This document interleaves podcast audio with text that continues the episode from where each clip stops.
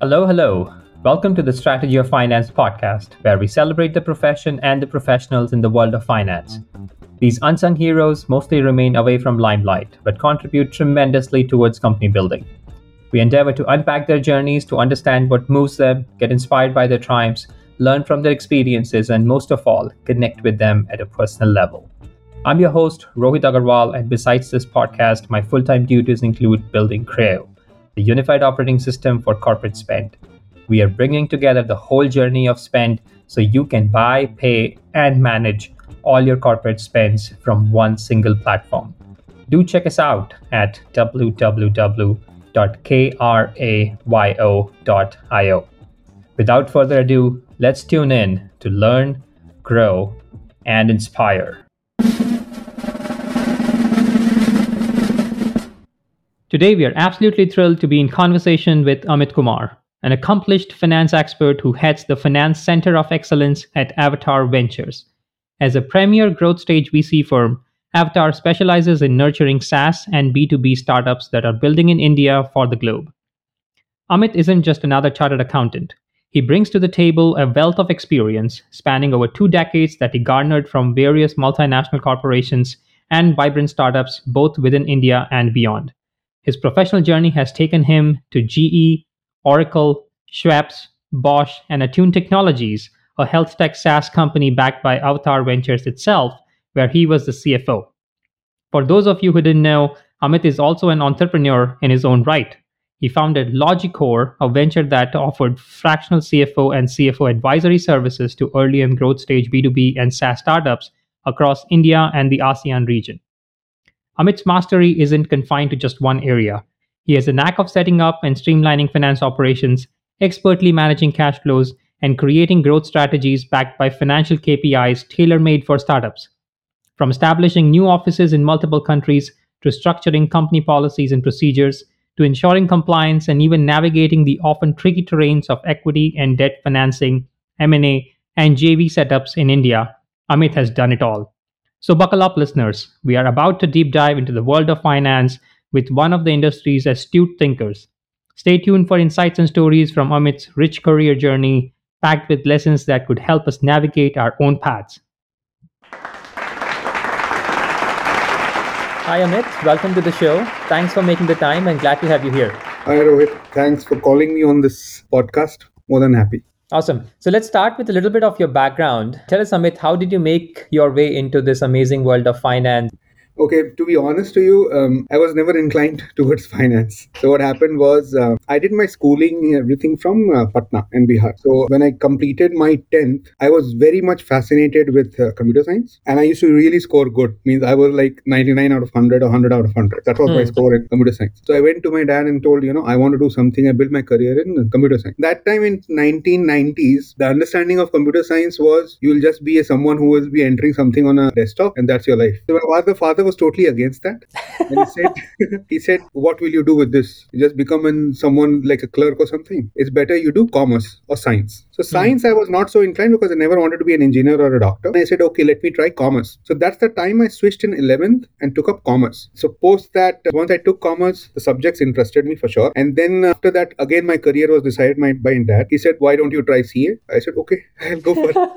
because that time, I don't think we were brought up with the concept that we can argue with our parents or giving some logics. Whatever is decided is by them and we just follow. Sure. So I, then I went for my CA and luckily when I started my internship, it was super nice for me. I loved it. Very so nice. it was a kind of a practical exposure to companies, how they work, finding out faults, doing that forensic accounting. Mm-hmm. So it was really, really interesting for me. And then once you have an interest in what you're doing, then it's a no brainer. Yeah. So that's why I entered the finance world and then I qualified as a CA. And so post becoming a CA, I became a CA in 2002. Okay. And before that means just clearing my exams, I got a job with HT Media. That was my first job actually. That time it was known as Hindustan Times. Now it's right. known as HT Media. So that was my first job. And honestly telling me, I remember my salary, exact salary. I used to get 9,750 rupees per month.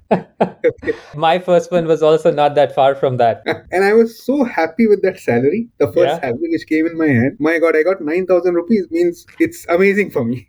so, so that's where I joined first, and I was given the responsibility of getting something called as ABC audit Hmm. for the print media. It's this audit bureau of circulations where you certify the number of newspapers they sell on a daily basis. Okay. Now that helps them in increasing their advertising revenue. So that's the whole concept. I did that role for a year, but I found that I am not using any of my skills, what I learned during my articleship or Right. what I studied in CA. So that's the time uh, Bosch was looking for a person in finance to head Bihar and Jharkhand. So that time Bihar had already split into two portions, Bihar and Jharkhand. So that's where I went for the interview in Calcutta and I got selected. So that was my first, I would say, a finance role. Got it. There I grew, like in the sense, in six months' time, I became the head for East India in terms of finance. I was given additional charge for places like UP and all. Pretty good stint I had with uh, Bosch actually. So I was with them for two years. After that, I was asked to move to the corporate office, which is in Bangalore. Now, the cost of living in the eastern part of the world of India versus Bangalore is quite different. So it somehow did not make financial sense for me. So luckily, what happened was my manager in Bosch and his manager. So I was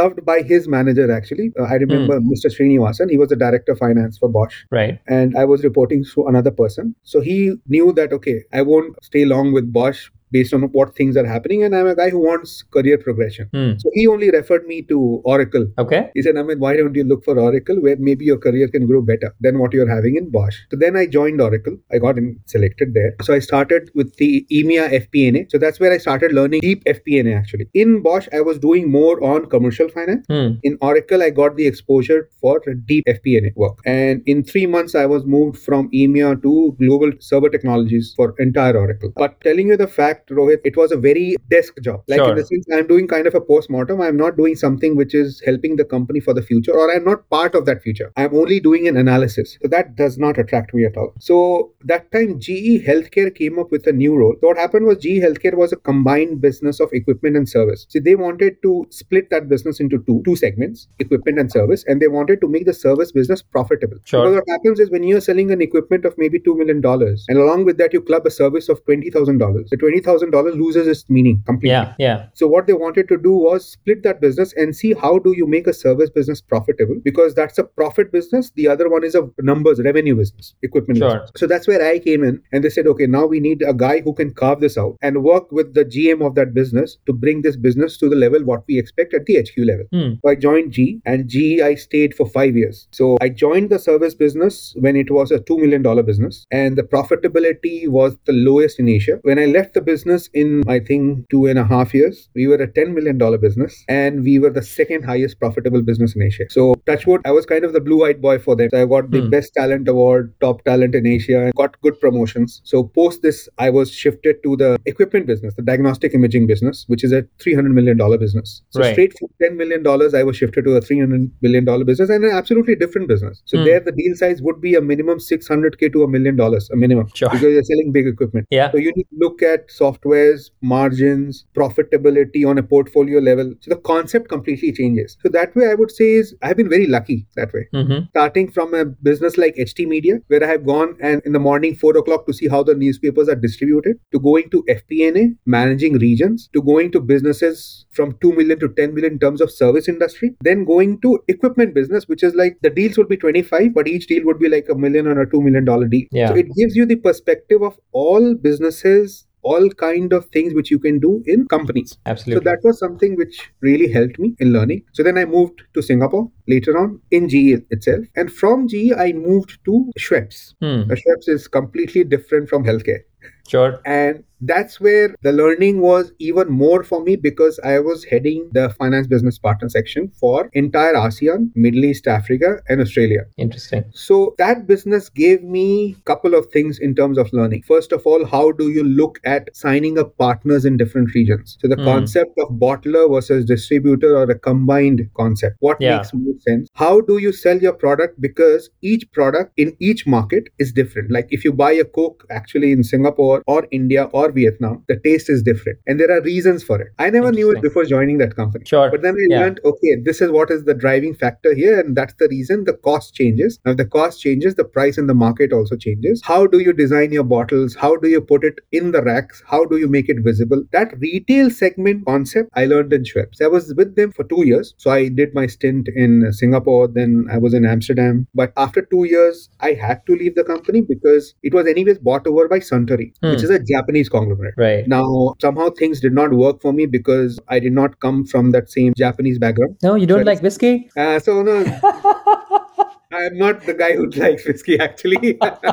it did not somehow work out for me. So I said, okay, let's move on. There's no reason for you to stay and be, you know, a little frustrated on things. Sure. So then I moved into a company in Singapore, Napier Healthcare. It's a very short stint. I had only nine months with them Mhm. because they've called me in because they were in deep trouble, Okay. having problems with a couple of things. So I solved all their issues and then I moved on. So I would say till that time, I was mostly with MNCs or companies who are Right. uh, based out of India. Sure. Right. From 2013 onwards, it was my first startup, a real startup. And that's where I moved to Chennai from Okay. Singapore and I joined Attune Technologies. Hmm. It's quite an honestly an interesting story of how I joined Attune. So let me, if you're interested, I can tell you that. Absolutely. Yeah. Okay, so I came to Bangalore because my parents uh, live in Bangalore, and I got a couple of offers from Wipro, from Bosch again, and then this guy Arvind, who was the CEO of uh, and founder of Attune, he called me. He got my name and resume through some reference. Okay. So he called me and he asked me, Amit, are you interested in the company? I said, yeah, I need to understand what your company is because I have never heard about it. Means I worked only with MNCs till that time. So he explained to me about the company, and the first question I asked him is, uh, do you really have a product, or you're just telling me the PPT? So, so he started laughing. He said, You're the first guy in the interview who has asked me whether my company has a product or not. I said, No, I just want to be absolutely clear. I don't want to go to a place where you're still making the product. I don't want to get into that section at all because my past is quite strong from a company standpoint. So I don't want to take that kind of risk. So I was very Right. open with it. But somehow I loved that guy when I had a conversation with him. So I said, Okay, I'll join. Did they have a have a product at that point Yeah, in time had- or no? they had- did. they okay. So he told me, Amit, why don't you go and meet our investors because they also have a say on this and they need to say an okay to your profile. So that's the first time I met Mohan, who is now the founder of Avataar. Sure. He was that time heading Norwest. Yeah. And Norwest was one of the investors for them. Okay. So that's the first time I met Mohan in UB City in uh, Bangalore. Mohan is one person who will not give you an impression whether he likes you or not. Absolutely. Very hard to read his mind and Yeah, face. Very hard to read Mohan. So I did not understand whether I'm in or out. Hmm. But one thing he told me was, Amit, I understand your background and everything. Why don't you go and just see the office first Hmm. and then decide whether you want to join Attune? Okay. So I said, Mohan, I'm not a guy who, you know, will be craving for a big cabin or something. If the work quality is good, I'm more than happy. He said, no, still you go and see because you've come from Singapore Right. and you have worked with MNCs, go and see. But I didn't give it more importance and I said, okay, I'll join. So I negotiated and blah, blah, all that stuff. Hmm. And then I joined Attune. The first day I went, uh, Arvind said, uh, Amit, we don't have a seat for you. you need to work this out. I said, okay. So I found a place where we had stacked all those old laptops and everything. So I got a Hmm. guy, cleaned up that room. So I myself did the chadu actually in that room. said, okay, let's clean this up. Please install an aircon because Chennai is super hot and this room has no ventilation. Huh. So get me an aircon, got a table, chair, and that's the way I started in Attune. Wow. But honestly telling you, Rohit, I loved it. I loved it. That kind of exposure, very few people get and enjoy, right? So when I joined, honestly, Attune had, I was the first finance guy for them. Till that time, Okay. the HR guy was handling finance. So you can understand the quality you will have. I had to rewrite the books for the last two years Wow. because the concept of double entry was not there. It was only single entry.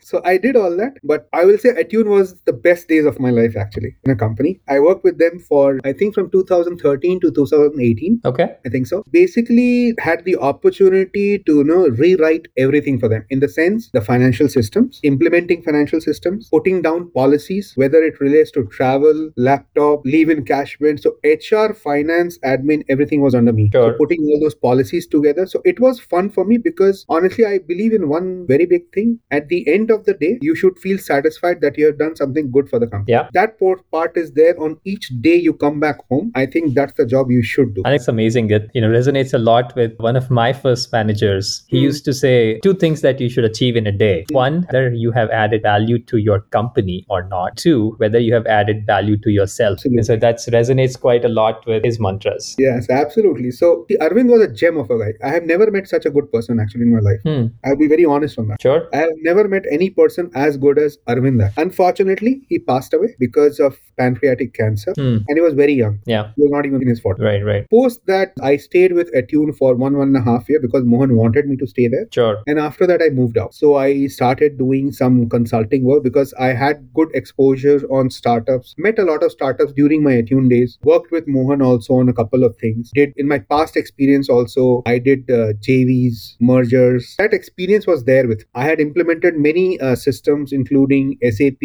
Sage, MFG Pro. So in different companies, I went through implementing systems to bring in automation and transparency. Mm-hmm. So see, because I firmly believe that companies should not be people dependent, rather it should be system driven, Hmm. and that you can only bring in by bringing the right tools in the business. It may look at as if the cost is high as of now, but in the long run, that benefits a lot to the company when they try to look at a growth stage for themselves or going into stages where they want to go from private to public. These things help a lot because you have a track record for it. Building a track record on Excel sheets is not an easy task. Yeah. So it's better to have systems in place to do that work. So then I started doing my consulting and help started looking at companies only at the startup level where they are stuck at certain points. Either they are stuck in terms of how do I grow my business or what is, should be my GTM strategy there to enter the market, or I'm able to do that portion, but I'm not able to bring my EBITDA to a positive level or reduce my losses. Sure. So that's two areas where I came in because one was completely operational in finance. So look at the teams, look at the size, look at the benchmark against that, and see how we can do better on that. The second portion is going on the revenue side where maybe you have to tweak your model. Hmm. Maybe you have to look at the concept. Okay, what is your pricing? What is the logic of pricing? Why are you giving so many discounts to the customers? So basically, at certain places you may need to give discounts, but at certain places when you discount more, the value of the product goes down. There is Yeah. no respect for the product because I always believe if you give something free, it has no meaning for the customer because he anyways does not value the effort gone into that product. If there is a charge for it, there is a value for it. So all these things I started doing. I was shuffling between India and Singapore quite Okay. a lot, and other ASEAN regions, even Dubai. I did my stint in Dubai also in Attune actually. Hmm. So so that exposure was there for Middle East and African market. But because of COVID, the travel thing could not be done so frequently because you know Singapore and India had restrictions. You cannot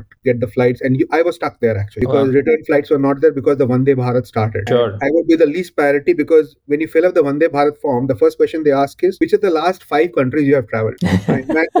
I'll mention US, Dubai, Indonesia, Vietnam. Now think why will Vande Bharat guy give me the first priority? Yeah. It's a very highly chance of a COVID guy coming in. Sure. Right. So I did not get that opportunity. I was stuck there. So, anyways, keeping that aside, so finally I moved back to India. That's the time I joined Avataar last year in November. Very so I came back from Singapore in September last year, and post that I joined Avataar. So Mohan had an opportunity. So there were a couple of roles, and I think this was the role which interested me. Then I joined in Avataar. Now front of you. Very cool. Can you explain a little more about this whole concept of finance center of excellence within a growth equity fund? Sounds rather novel. Either you have operational roles in large private equity houses, right? Or, you know, I would say a little more service oriented operational roles like for recruitment or early stage, maybe CFO advisory in few early stage VC funds, right? Hmm. Now, Avataar being in between the two and Hmm. having this kind of a center of excellence is quite a novel thought. So, can you share a little more around the thought process behind it and what exactly does your role entail here? Sure. Okay. See, based on my initial discussions with Mohan and Nishant, why this uh, finance COE has been formed is for a couple of reasons. See, as you rightly said, Avataar is in the middle. Like it doesn't invest into very early stage startups. Right. It is it invests at a level where business has already established a product market fit, I would say. Correct. And they have started generating good amount of revenue for that. Yeah.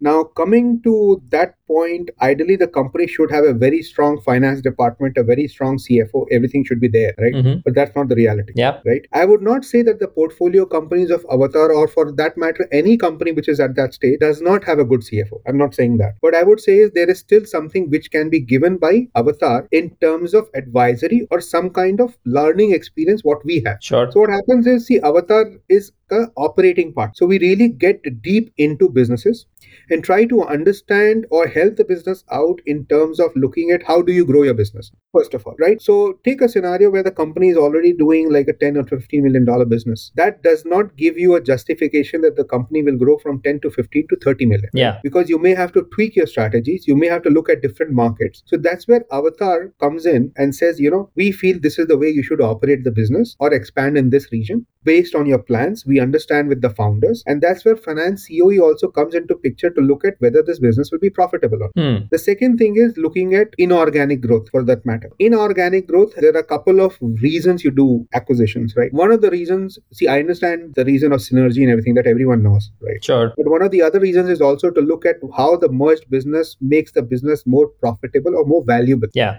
That's where the finance COE would come into picture and help the people out as to okay, this makes sense or this does not make sense, right? Then come situations for IPO readiness. See, Hmm. Avataar comes at a stage where the exit either would be at a bigger level is a merger or an acquisition or an IPO. Sure. Most of the cases we feel IPO would be a scenario, right? Right. Now, right. for that readiness, most of the places, the CFOs or the finance department are not yet ready for it or understand what they should do from a financial perspective as to the books are clean, they are all compliant, they have all the track records which can be verified by anyone who is investing in the company. So, those kind of things are where Avataar's finance COE would come into picture and help them out. So, see, what I look at finance COE is collaboration, I would say, not someone who is sitting over the portfolio company and saying that, I know this is to be done. And I don't Right. believe in this concept because I have been on the other side of the Sure. team also. I have been the CFO for startups. So I know how CFOs take it. Right. Right. So my point is let's try to work out a solution where it benefits you as the CFO of the startup and it gives you much more predictability and visibility. On the Mhm. other side, you also help your investors to understand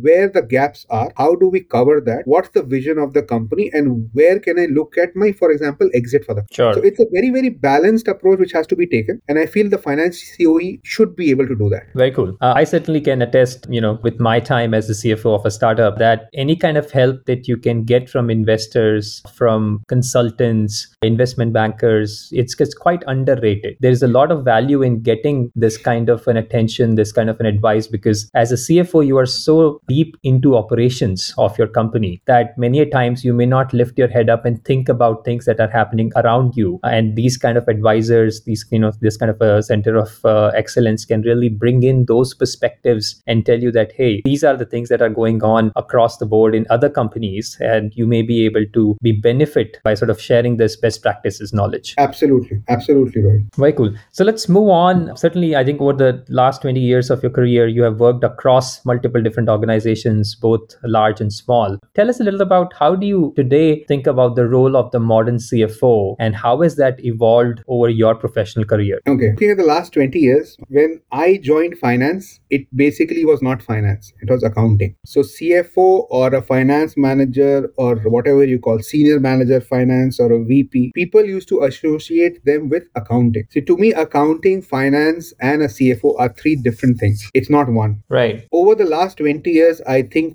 most of the companies have understood that, okay, finance means much more than accounting, actually. Accounting is only a subset of the entire thing what finance department can do. Right. And a CFO is a guy who basically runs the show for them as far as finance and operations are concerned. So Hmm. he is not a guy who has to look at the numbers, what do we say, the performance of the company after the performance has happened. He is a guy who has to also tell you that, you know, you are getting into this risk. The way the business is functioning, I think we can achieve these kind of numbers. Now, if the CEO and the sales team comes back and says, okay, I will do $5 million worth of business this year, the CFO is the guy who brings in more visibility into that in terms of a surety of that $5 million.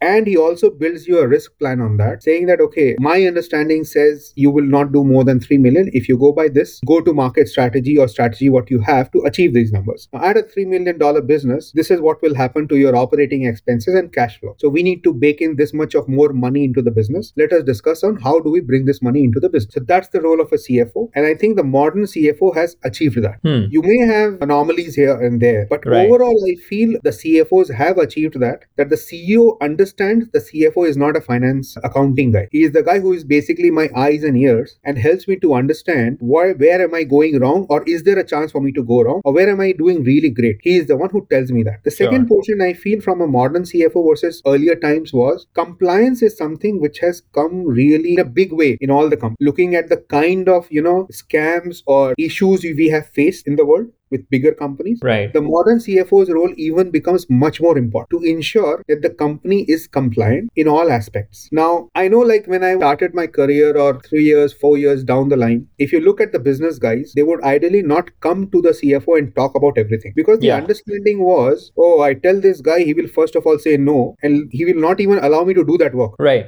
Saying no is one, he will not even allow me to do that work also. So I'll just not tell him, let it come on its own to him. Let him figure out what has to be done. Hmm. That's the approach which was taken earlier. But now I would say is the things have changed a lot. I would not say 100%, but it's Right. way better than what it was, I would say 10 years back. People have understood that, okay, if I don't go and tell him now, I am basically getting the company into a bigger problem. So it's better for me to discuss with him and find a solution together. Right. So I would say a good CFO versus a non CFO, that's the difference. Saying no is very easy, Rohit. Yeah. anyone can say that. But giving a solution against that problem is what i think the modern cfo does and should do. You may not be able to solve all the problem if someone is saying okay my plan is to basically stab this guy and i'll get business. So ideally the cfo will say no you can't do that. And i won't give you a solution also for that Yeah. right? But if it can be worked out within the legal framework and it's compliant cfo should look at solutions for the team because once you start giving solutions you are part of the team. You're not treated someone outside the team. Otherwise you will always be treated as a person who is not part of the whole business. He is someone who is sitting on my head and trying to control things. That's not the way the cfo role should be looked at. So i think the modern cfos have understood it and are doing pretty well. The other thing i would also highlight is automation. Now if you look at it from that perspective 10 years back honestly there was not much. Means i'm Sure. not talking about international markets but i'm talking basically about india because india is the growth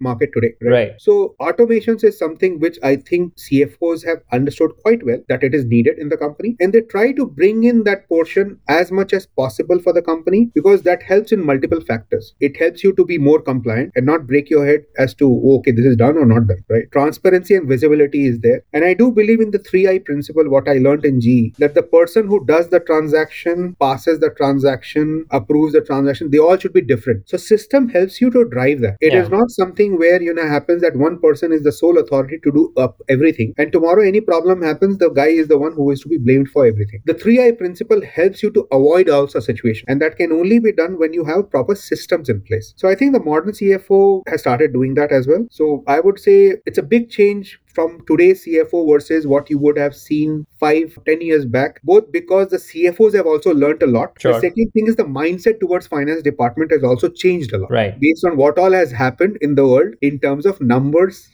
and everything. I think it makes a lot of sense and kind of aligns with how we think about now the changing meaning of the acronym CFO. It's more around being a chief future officer, Yes. where you are really guiding the company towards a better, brighter future, along with providing the right kind of risk assessments to the CEO and the rest of the management team and board. That within this framework is what we need to achieve. And now these are the ways where perhaps we can achieve it in the most efficient and effective manner. Yeah, agree. Absolutely. Very cool. Of course, you know, COVID 19 has been one of those events that really impacted literally every single, you know, living person on this earth. How has that impacted the role of the modern CFO in terms of whether it's automation, whether in terms of how do they operate or interact with their teams? What has been the change in finance functions that has been impacted by COVID 19 pandemic? Okay. See, COVID 19, honestly, I feel it was a mixed bag for companies. Some of them really could not take it, so Hmm. could not survive. Some of them really did well during COVID. Sure. Right now, who did well was the companies who were more on the online business, right?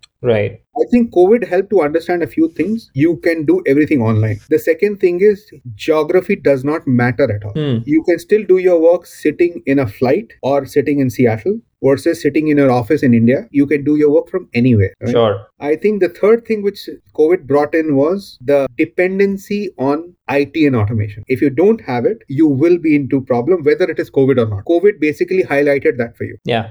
It was something which was there always, but COVID brought this into the foray that okay, now you can't go away with it or do away with. It. So I feel from a finance department, what changes I saw was number one, finance department does not need to sit in the same office to work. You can work from your home and still deliver. Right. And you cannot bluff the company. Yeah. You cannot bluff the company by saying that I'm working from home. There are ways to manage that. But what it helps is look at it from a people's perspective. It's very convenient for them. I mean, I travel to Bangalore quite a lot, right? I, I'm based in Chennai, but I can Yeah. travel. And you know the Bangalore traffic, right? Sure. Honestly, I hate it. Three hours in a day I spend in a cab. If I can save that by working from home, I am going to bring in three hours of additional productivity.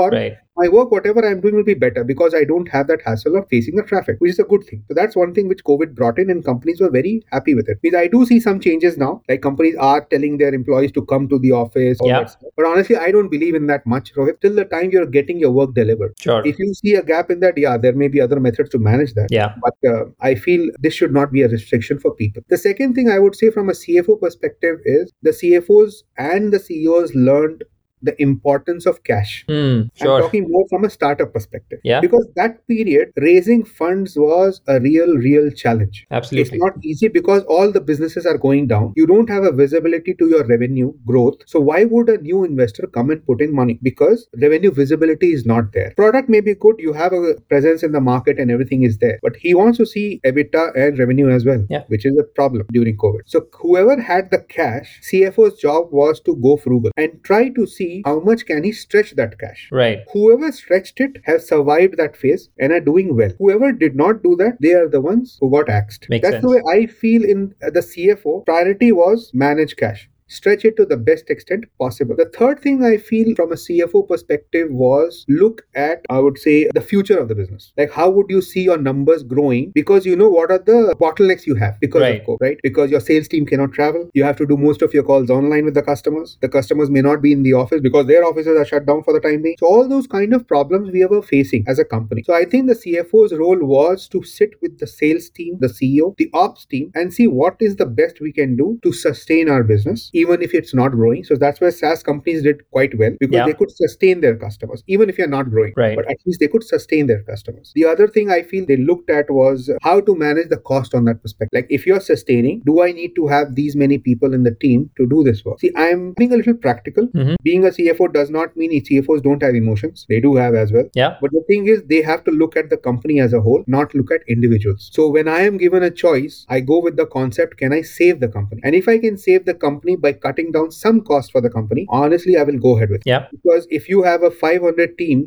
size, it's 500 families. Either I let go 500 families or I let go a few of them to save the balance. So I Yeah. always go with the second option. When people will feel that, okay, this guy is brutal, but I'm not brutal that way. I am emotional also, but CFOs have to take tough decisions and they have to convince the CEO to take that tough decision because for founders, the company is their baby. Absolutely. It's not easy to let go people who have been Yeah. with him right from the very beginning. It's not easy. So that convincing should be done by CFOs, and they did also during COVID time. So I feel overall in the COVID times, that was the role I would say the CFOs should have done or did, as well as the companies also changed their way approach to the team as well as business. makes a lot of sense. There was a lot of automation and business sense and human element that came into fore for the CFO, which perhaps is not that high across the board in normal times. Let's dig down a little more on the IT automation side. As you said, you have deployed multiple solutions over the years uh, during your tenure as the finance operator. And now I'm sure you see across the Avataar portfolio multiple different finance operations and kind of advise them on their automation journey. Do you have some kind of a framework or the way you look at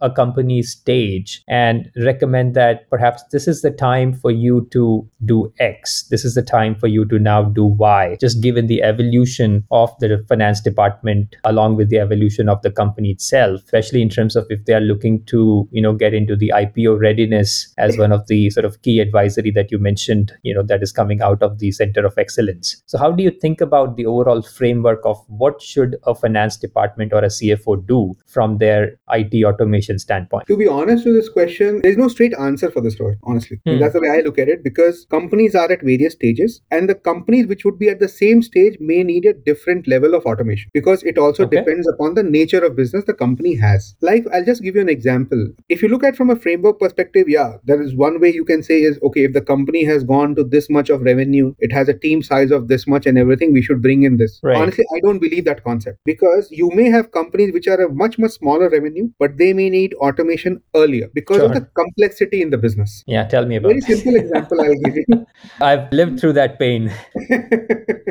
so the way I look at finance is I will combine finance, IT, and HR together because these Hmm. are the areas where you need automation a lot. As far as engineering and everything is concerned, they always have tools. Sure. There's no they will they will be the first guys to look at automation because they want it, right? Yeah, yeah. These three departments don't need it or want it. We have to bring it in, right? So let's take HR for example. Now, if you are a company which is a 40, 50 people company spread across different places. You may not need a tool to operate that, but Right. the problem you will have still with the 40, 50 people is when you start getting queries from them, when you have your IT uh, declarations to be submitted, proofs to be submitted. So would you go with the concept of having a three member HR team to handle 50 people or a one person HR team with a software? I would go for Yeah. the second one because that is a scalable model. That 50 people, even if it goes to 150, I can continue with that system. Probably I'll just hire one more guy. right? Yeah. But the process is automated. There is no leakage. There is no issue for the employee to apply for leaves or anything. So I feel automation, even if it is a 50 member team, should be there. There should be a payroll system for that and an HR Sure. system, I would say, right? Yeah. Yeah, I may not bring in KPIs and all that stuff to be measured in that system, not needed. But I would bring in a subset of that HR system, even if it is a 50 member, right? Let's look at finance now. Hmm. Now, if the company's volume is very small, so I would measure it by the number of entries it has Right. on a monthly basis and the complications it has in terms of its business model. Now, take a company which is a complete brick and mortar company Right. maybe having 100 entries in a month may not need a fully automated system they can just survive on a standalone system like tally also honestly Sure. tally is also on cloud now so i'm not demeaning tally actually Yeah, yeah. but uh, what i'm saying is it's not a very robust system in terms of mis reporting it's Yeah. a very good system from an accounting perspective so you can still do your accounting in a software like tally and do your mis reports on excel sheet now same thing you look at from a saas company's perspective Right. SaaS company would have a lot of concept on ACV, TCV, CAC, LTV, 10,000 KPIs are there, right? The question comes to you is, do you want to run all this in an Excel sheet every month? And when you do that, one thing I can guarantee you, there is no standardization after that. Right. Because the guy decides, oh, my CAC is looking not good. Why don't I remove this cost? And I will have a logic for it. Yeah. The CAC will be better, right? So I'm not saying that the guy is uh, giving false information. It's his understanding. That, that's the way he's looking at the numbers, right? Correct. Now, if you bring in a system for it, so basically what you need is a system which tracks your contracts and gives you a month-wise recognition, and that flows into your system. That problem is solved for you. You don't need to have two people working on TCVs and ACVs. The system will do it for you. You just need one guy to make the right entries into the system. Yeah, garbage in, garbage out concept is still there. Sure. Right. Absolutely. If you put the right data, system will do the work for you. So honestly, in both the cases, if you see the business volume or the revenue has no meaning. Automation is needed, honestly, to me at every level. You decide what level of automation you need. Right. That's the way it should be looked at. So my feel is don't go by the concept of what should be the framework for a guy to when to bring in automation. Should bring in automation as early as possible. Definitely look at the cost for it because if you find it okay, I have to spend like fifty thousand dollars on it when I'm struggling in the company Right. as a business. I would say yeah, don't bring in that kind of system. Take decide the right time to bring a system, but always go for a system. The timing is honestly telling you it has nothing to do with which stage of business you are. It really depends upon where you see it makes sense for you as a business. The good CFO will always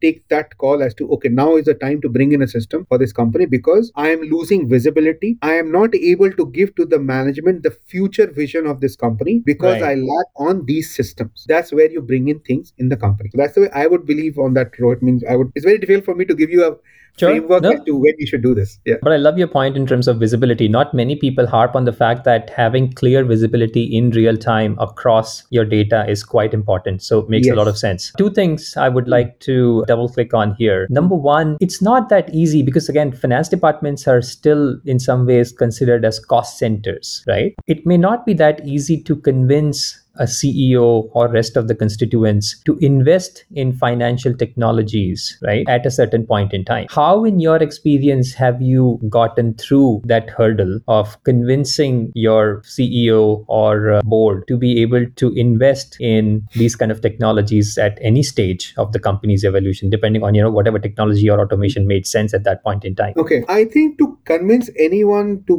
bring in some systems especially in the finance side of the company i think the factor to be looked at is how does it help you run your business better and how does it help you to look at your future better. If you are going to convince a board and a ceo that okay i'll give you a better post-mortem job that software will never sell your concept will never go through. If you can bring in a visibility for the ceo and the board and even investors for that matter that you know with this system in place you will get a couple of things. One is transparency from finance. So everyone can look at at the numbers as and when they want to see that. Second thing is it will reduce your dependency on us in terms of looking at the information and expecting that information in five minutes, which is not possible if you're running on Excel sheets. Yeah. The third thing is giving you visibility in terms of how is your business trending, for example, if you go with what you're doing today. I'll give you a very simple example IPL. In the last five overs, they will give you, okay, with the current run rate, you will land here. With a better run rate, you will land there. Right? And then you get to the actuals. Right. Similar concept is in business also. Only a system can tell you that, okay, with your current run rate, where will you land? Yeah. And with a churn of 5%, where will you land? And with a growth of 10%, where will you land? I can do it on Excel also, but it's very subjective. System helps you to do it over and over again with different simulations. You can't build tens or 15 simulation on Excel at a go. System can do that for you. If the CEO and the board understands it, I don't think you will ever face an issue in implementing the system. The only issue you may face is, okay, what is the cost for it, right? And what is the benefit I'm getting? Benefit is understood. Now, cost for it is something which is very subjective. Some CEOs say, okay, I don't think even a $10,000 spending over a year is good. Right. That's a different scenario altogether. That means you don't believe in automation. Yeah. right? You can't convince that guy. But if someone believes, I don't think cost will be a big matter for them, that is one. Second thing is also look at it from the perspective of cost reduction using a system. Sure. See, today what happens? You, as a IT company, for example, a product IT company, will have maybe 30, 40 vendors giving them different products on a renewal basis Yeah. right? And at the end of the year, you will look at your Excels, contracts, everything, and say, okay, I need to negotiate with this guy. What if you have a system which drives that for you and tells you, okay, this contract is coming for renewal, and you have this much of cost to be incurred over next two months? You know, okay, I can negotiate on these things and get into negotiation with them and reduce the cost. So you will already have, okay, my total spend is going to be half a million. I am targeting to spend 10% less, and then see how do you negotiate. That a system can give you. Excel cannot give you. You will have leakage here. I can tell you that. Right. Because I've done that. So I know leakage is very obvious. No one can, can say I have no leakage running on outside a system, right? So that gives you cost benefit. So ideally, if in some places I have proved that okay, I'm going to spend thirty thousand dollars on a SAP B1, for example, and I will recover twenty thousand dollars in the first year itself for that Right. And probably next year I'll recover more. And that comes in with these kind of concepts being given, helping the company also to not lose money at places where they are losing in terms of business. So that kind of granularity only a system can give. Like for example, take sales teams travel costs. How do you Right. track it on a month-to-month basis with the flow and everything? You will do so many Excels, then CFO will only be doing Excel or will have a FP and a team of 10 people. Right. System can do it in two minutes. You just need to pull in the right data into a report, which is a five-minute job. Yeah. So I feel convincing the board or the CEO is not a challenge till the time you can show future things about it, transparencies, compliance, visibility, all these factors into it, plus savings on cost based on the data you get from the system. So I think honestly it's easy task to me to convince All someone right. to take in a system. Makes sense. Then the second question that I wanted to ask around it is how do you think about bringing in an automation within a company? Is it something to solve an issue, perhaps, or a set of issues that the company is facing right now, and that automation can solve that right away? Or you also keep in mind two years, three years, five years down the line, what potential scale a company might achieve and what might potentially be the issues that might crop up at that point in time and solve for that right with the automation that you are bringing in or could potentially bring in at this point in time so it's a matter of you know for how long or what scale do you solve or do you bring in an automation at this point in time Understood. Okay. See, this I would say based on my experience and the way I have operated on that. So it's a mixed game, actually. It's the pitch Hmm. what you do. It's simple what pitch you want to put to get things approved. right? So, see, the first most important thing I would say for bringing in automation is to state the problems currently in the company, which can be solved by automation. Sure. So now take automation as 100%, right? And a software is 100% coming with different modules and all that stuff. So the Yeah. current thing, what I would do is I know what are the problems faced in the company and which I can solve through automation, and that covers 40% of that 100%. So I would go and pitch, okay, my, these problems are being solved by taking 40% of this product, and these problems are solved. So I've covered all that stuff what the company, and this has to be solved. It cannot be solved without automation. First tick box done. Check checklist is done. Second portion is what's the potential of this automation? So potential is quite clear to me. The question is, will the company ever reach that potential to be implemented? right right so that's something which is a discussion between the cfo and the ceo to understand four years five years down the line how are we looking at the business and the belief the CFO has that how much is guaranteed from that. So, for example, I have my own benchmark for sales guys. So when they say I'll do 100 million, I'll have my own number in my mind. Right. Right. Similarly, I'll have benchmarks for everyone. That's the job of a CFO. Yeah. I cannot be super aggressive and accept that number and say, wow, I'm doing 100 million. And I'll go everywhere to the investor and say, I'm doing 100 million. I won't do that. Right. So I'll go with that concept and see, okay, if someone is saying this is my vision and this is the way I want to do it, I would definitely identify what are the risk elements in this and what kind of things I need from a business standpoint or financial standpoint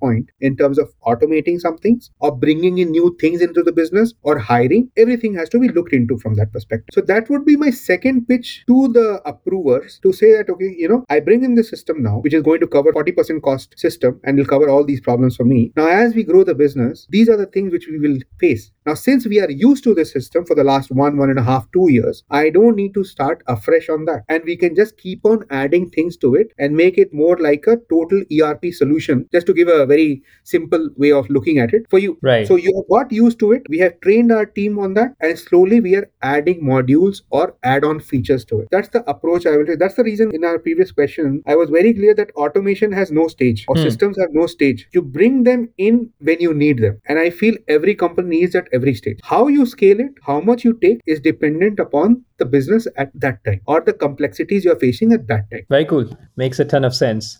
So let's uh, now move into a hypothetical where let's assume that I just became the CFO of an Avataar Venture portfolio company. What would be your advice to me in terms of number A, the current environment and sort of surviving and thriving in the current environment? Whether if you look at it from sort of funding winter perspective, whether you look at it from a cash management standpoint, whether you look at it from a risk management standpoint. And then point B is kind of working with the investors. So let's start with the current environment first, and then we'll move on to working with the investors. Okay, someone, if you're going in as a CFO for Avataar portfolio companies, the first advice I'll give you, please sit with the CEO and the founder Mhm. and understand from him what is he looking at from the CFO. Right. What is his expectation from the CFO? Because he is the guy who has started this business. So he knows this business in and out and is the guy, no one can know business better than him for his business, right? So understand from him what is his requirement. Every company will have a different expectation. Every CEO will have a different expectation. From a CFO standpoint, I would say as an avataar portfolio company, couple of things we definitely look at. One is proactiveness in the CFO towards the business, not telling guys we did not achieve this. Basically, you need to know we are not going to achieve this and what are the reasons behind it and have a discussion with the CEO. So you are partnering the CEO, not being a guy who is analyzing and telling, oh, boss, you have not done this. He knows he has not done it. Yeah. right? That is one. Second is management of cash. It's very critical in today's scenario because you know the markets are very volatile. We already got two good newses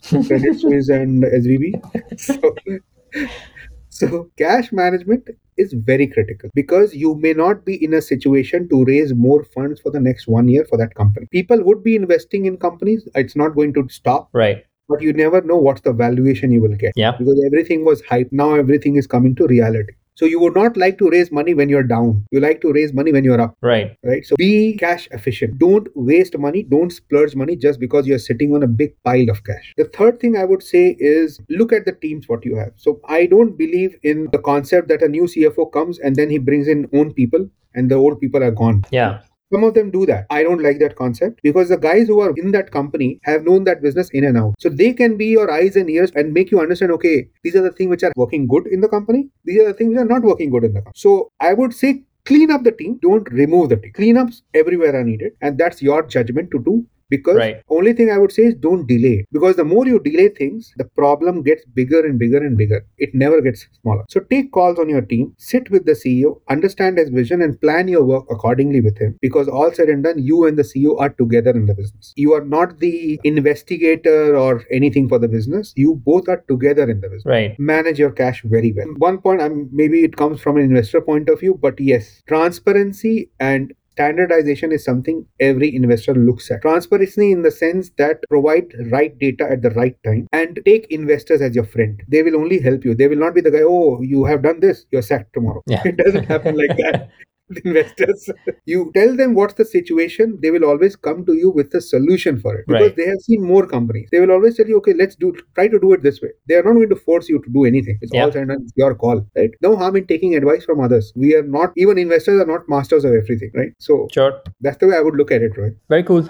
Very, very informative. Let's maybe touch upon, as you talked about the cash management piece, a related kind of item there is also to be ready for funding. Is there a certain kind of framework or advice that you have for CFOs to be funding ready? Because many times these processes could just elongate for months and yes. that takes a lot of toll on the cfo and the finance teams per se but then also the momentum that is needed to really close some of these things may also get lost so what are your advice for for the cfos to be funding ready and really kind of you know hit the nail on the head when the time is right. Sure. Okay. See i am going to answer this specifically from a finance perspective. Yeah. Because from a business perspective there are a lot of other elements as well right? Sure. But from a finance perspective i think the cfo should understand. See when an investment is going to happen or there is a party which is interested to invest the kind of questions or the kind of data they ask is actually very business related. Yeah. So if you're running a good business or a business as such you should have this data readily available. Otherwise you're not running a good business like, for example, see, we have a data room, right? For every investment, uh, data room has to be created. So, what would standard data room have? Your audited financials, your projections for the next three years or five years, what you have done from a management perspective or MIS report perspective for the last two years. So, statutory report is different and MIS report is different. Yeah. MIS gives you a depth on your operational business. Statutory is statutory, no issues on that, right? So, those kind of information is, anyways, you're going should be doing every year. So, there's nothing to be prepared separately for it, right? Then comes the question of your cap tables, bigger contracts. Your if you're a SaaS company, how are you rolling up on your TCVs, ACVs? What's your ARR, MRR? What's your CAC? What's your LTV? How do you measure your sales team? Like for example,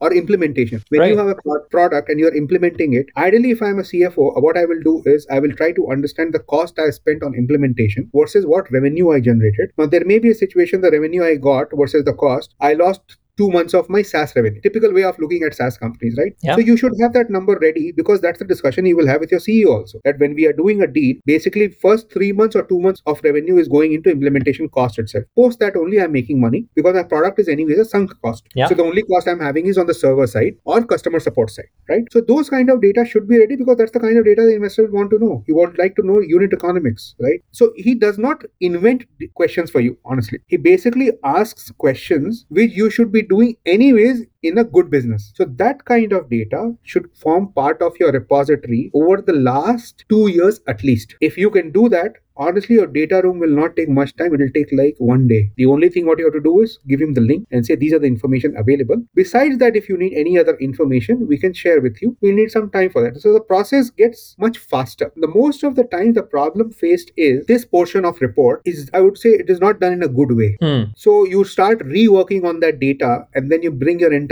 finance team to work day and night to work that data the other thing i would suggest is if you have a good system in place you don't need to spend so much time on this yeah You will get your data immediately and be transparent on that. What's a fact is a fact because in your diligence things will come out. So there is no sense of uh, masking information. Just provide whatever is there. Yeah, some some things you are discuss with your CEO and decide. But I would say systems will help you a lot in driving this. So having a good system saves you a lot of time and effort in doing things which are repetitive jobs. I would say. Yeah. Yeah. All you perhaps need to do is provide context around the numbers Correct. rather than really massage the numbers. Yes, absolutely. All right, makes a lot of sense. Sumit, it's uh, of course quite apparent that what you're doing, you know, whether kind of really managing this COE and working with all of the Avataar portfolio companies, whether doing the travel between Chennai and Bangalore, it all seems to be quite demanding and challenging, you know, both physically and mentally. Curious to know what motivates you to keep going. Okay. See, my motivation is very simple, Rohit till the time I feel that this job gives me satisfaction at the end of day in the sense that I have done something good for that portfolio company and I am being of some value for them, I will continue with it. Other things honestly do not disturb me at all. But this factor disturbs me a lot if I'm not satisfied with the profile. So if I'm not satisfied in the way I'm operating or I'm being told to operate or the portfolio company does not see any value in me, then I would say, okay, then it doesn't make sense for me to work on this because I'm not bringing anything good for anyone. Right. That's right. my whole and soul on any job which I take up. Very cool. Where are you focusing your energies in 2023? What are perhaps maybe the top three priorities from your perspective, from the COE perspective? Okay, 2023 is the year where I'm focusing on standardization of the data which comes from the portfolio company. So I do understand from various people that this is not something which is easy to do. Yeah. But honestly, if it's easy to do, then I would not be taking up that assignment.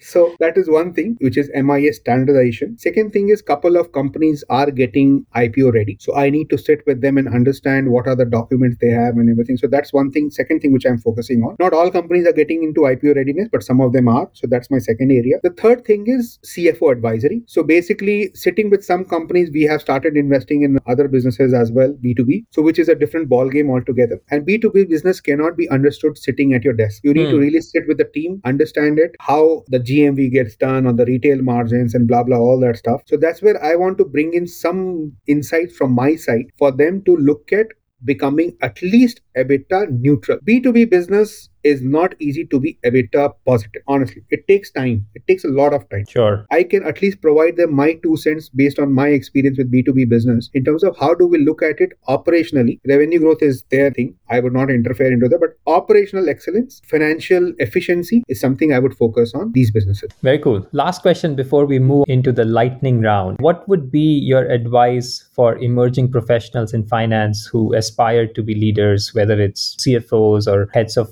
finances or you know taking up other leadership role in large companies, finance departments? Okay. First thing I would say is learning never stops. Please don't assume that you know everything. Right. So that is very, very critical at any stage because my experience has been honestly, Rohit, that uh, wherever I have gone, there's something new I have learned. Yeah. A lot of new things I have learned because these are businesses which are very different and every business operates in a different way. So a good leader is a guy who puts all these things together and uses that knowledge to help the other person. If you can do that, you're a very good leader. Second thing is, see, I'll tell you my experience on that when I started my finance career, I was a dead arrogant guy, very hmm. arrogant. So if I don't like something, means I'm still quite blunt, but I have mellowed down quite a lot. so during those times, I was like, if I'm not doing it, I'm not doing it. I don't care who you are. I have even done that with the CEOs also. Right. But I slowly learned that you don't make friends like that, and you don't get respect based on that. Respect comes when you work with people, even tough people Right. right so i think anyone who wants to become a leader in the finance area even most of the guys will be non-finance guys whom with you will work Yeah. be friends with them don't be friends on non-compliant matters but be friends with them in terms of helping them they should come to you to seek help Yeah. they should not look at you okay i don't want to go to this guy because this guy will only create problems for me further problems don't get into that if you can do that manage relationship then you will be a good learn as much as possible, help people as much as possible, and try to be friendly and supportive to your non finance guys. I think you will be a, definitely a very good leader, no doubt about it. Very cool. So I think with that, let's move into a lightning round. Should be fun. Going to be pretty simple. I'm going to ask you some quick questions, and all I need is basically immediate responses from you. Oh, okay. All right. So let's start. I mean, sweet or savory? Savory, Books or podcasts? books, Thinker or doer? thinker, Movies or web series? web series, LinkedIn or Twitter? none of them. Ah, what's what's your social media platform? Zero, okay. Scotch or vodka? vodka, Money or happiness? happiness. Introvert or extrovert? I would say introvert, Okay. Growth or profitability? profitability, Cricket or soccer? cricket. What is your one hidden talent? I do play golf. All right. I'm very fond of it. Very cool. Ideal place to retire? Bali. Very cool. Number one on your bucket list right now? In terms of, In terms of things that you want to do right now? wow. Basically, be successful in my current role. Prove myself in my current role. Okay. Any role model or inspirational figure that you think about or look up to, whether on the personal side or professional side? I have a lot of admiration for Arvind, as I said earlier. Right. He has been one of my mentors. So, two people are there in my life professionally whom I really value a lot. One is Arvind, and second is Mohan. They have really guided me in a lot of stuff. And what I am professionally is their help a lot from that perspective. All right. And the last one describe yourself in three words. Straightforward, blunt, helpful guy. All right. Very cool. Amit, this has been a great show. Thanks for taking the time and uh, really lovely speaking with you and really learning from all of your experiences. So thanks a lot. Thank you so much, Rohit, for inviting me to this forum. It was a very good interaction and I really enjoyed it. Thank you so much. Appreciate it. Thank you. That brings us to the end of this episode. We hope you'll find at least one nugget that is beneficial to you. As always, thanks for listening to Strategy of Finance. If you enjoy our show, please rate and review us on Apple or Google Podcasts. Your comments will make us better. And be sure to tune in next week for another engaging conversation. Until then, this is Rohit Agarwal, and remember to learn, grow, and inspire.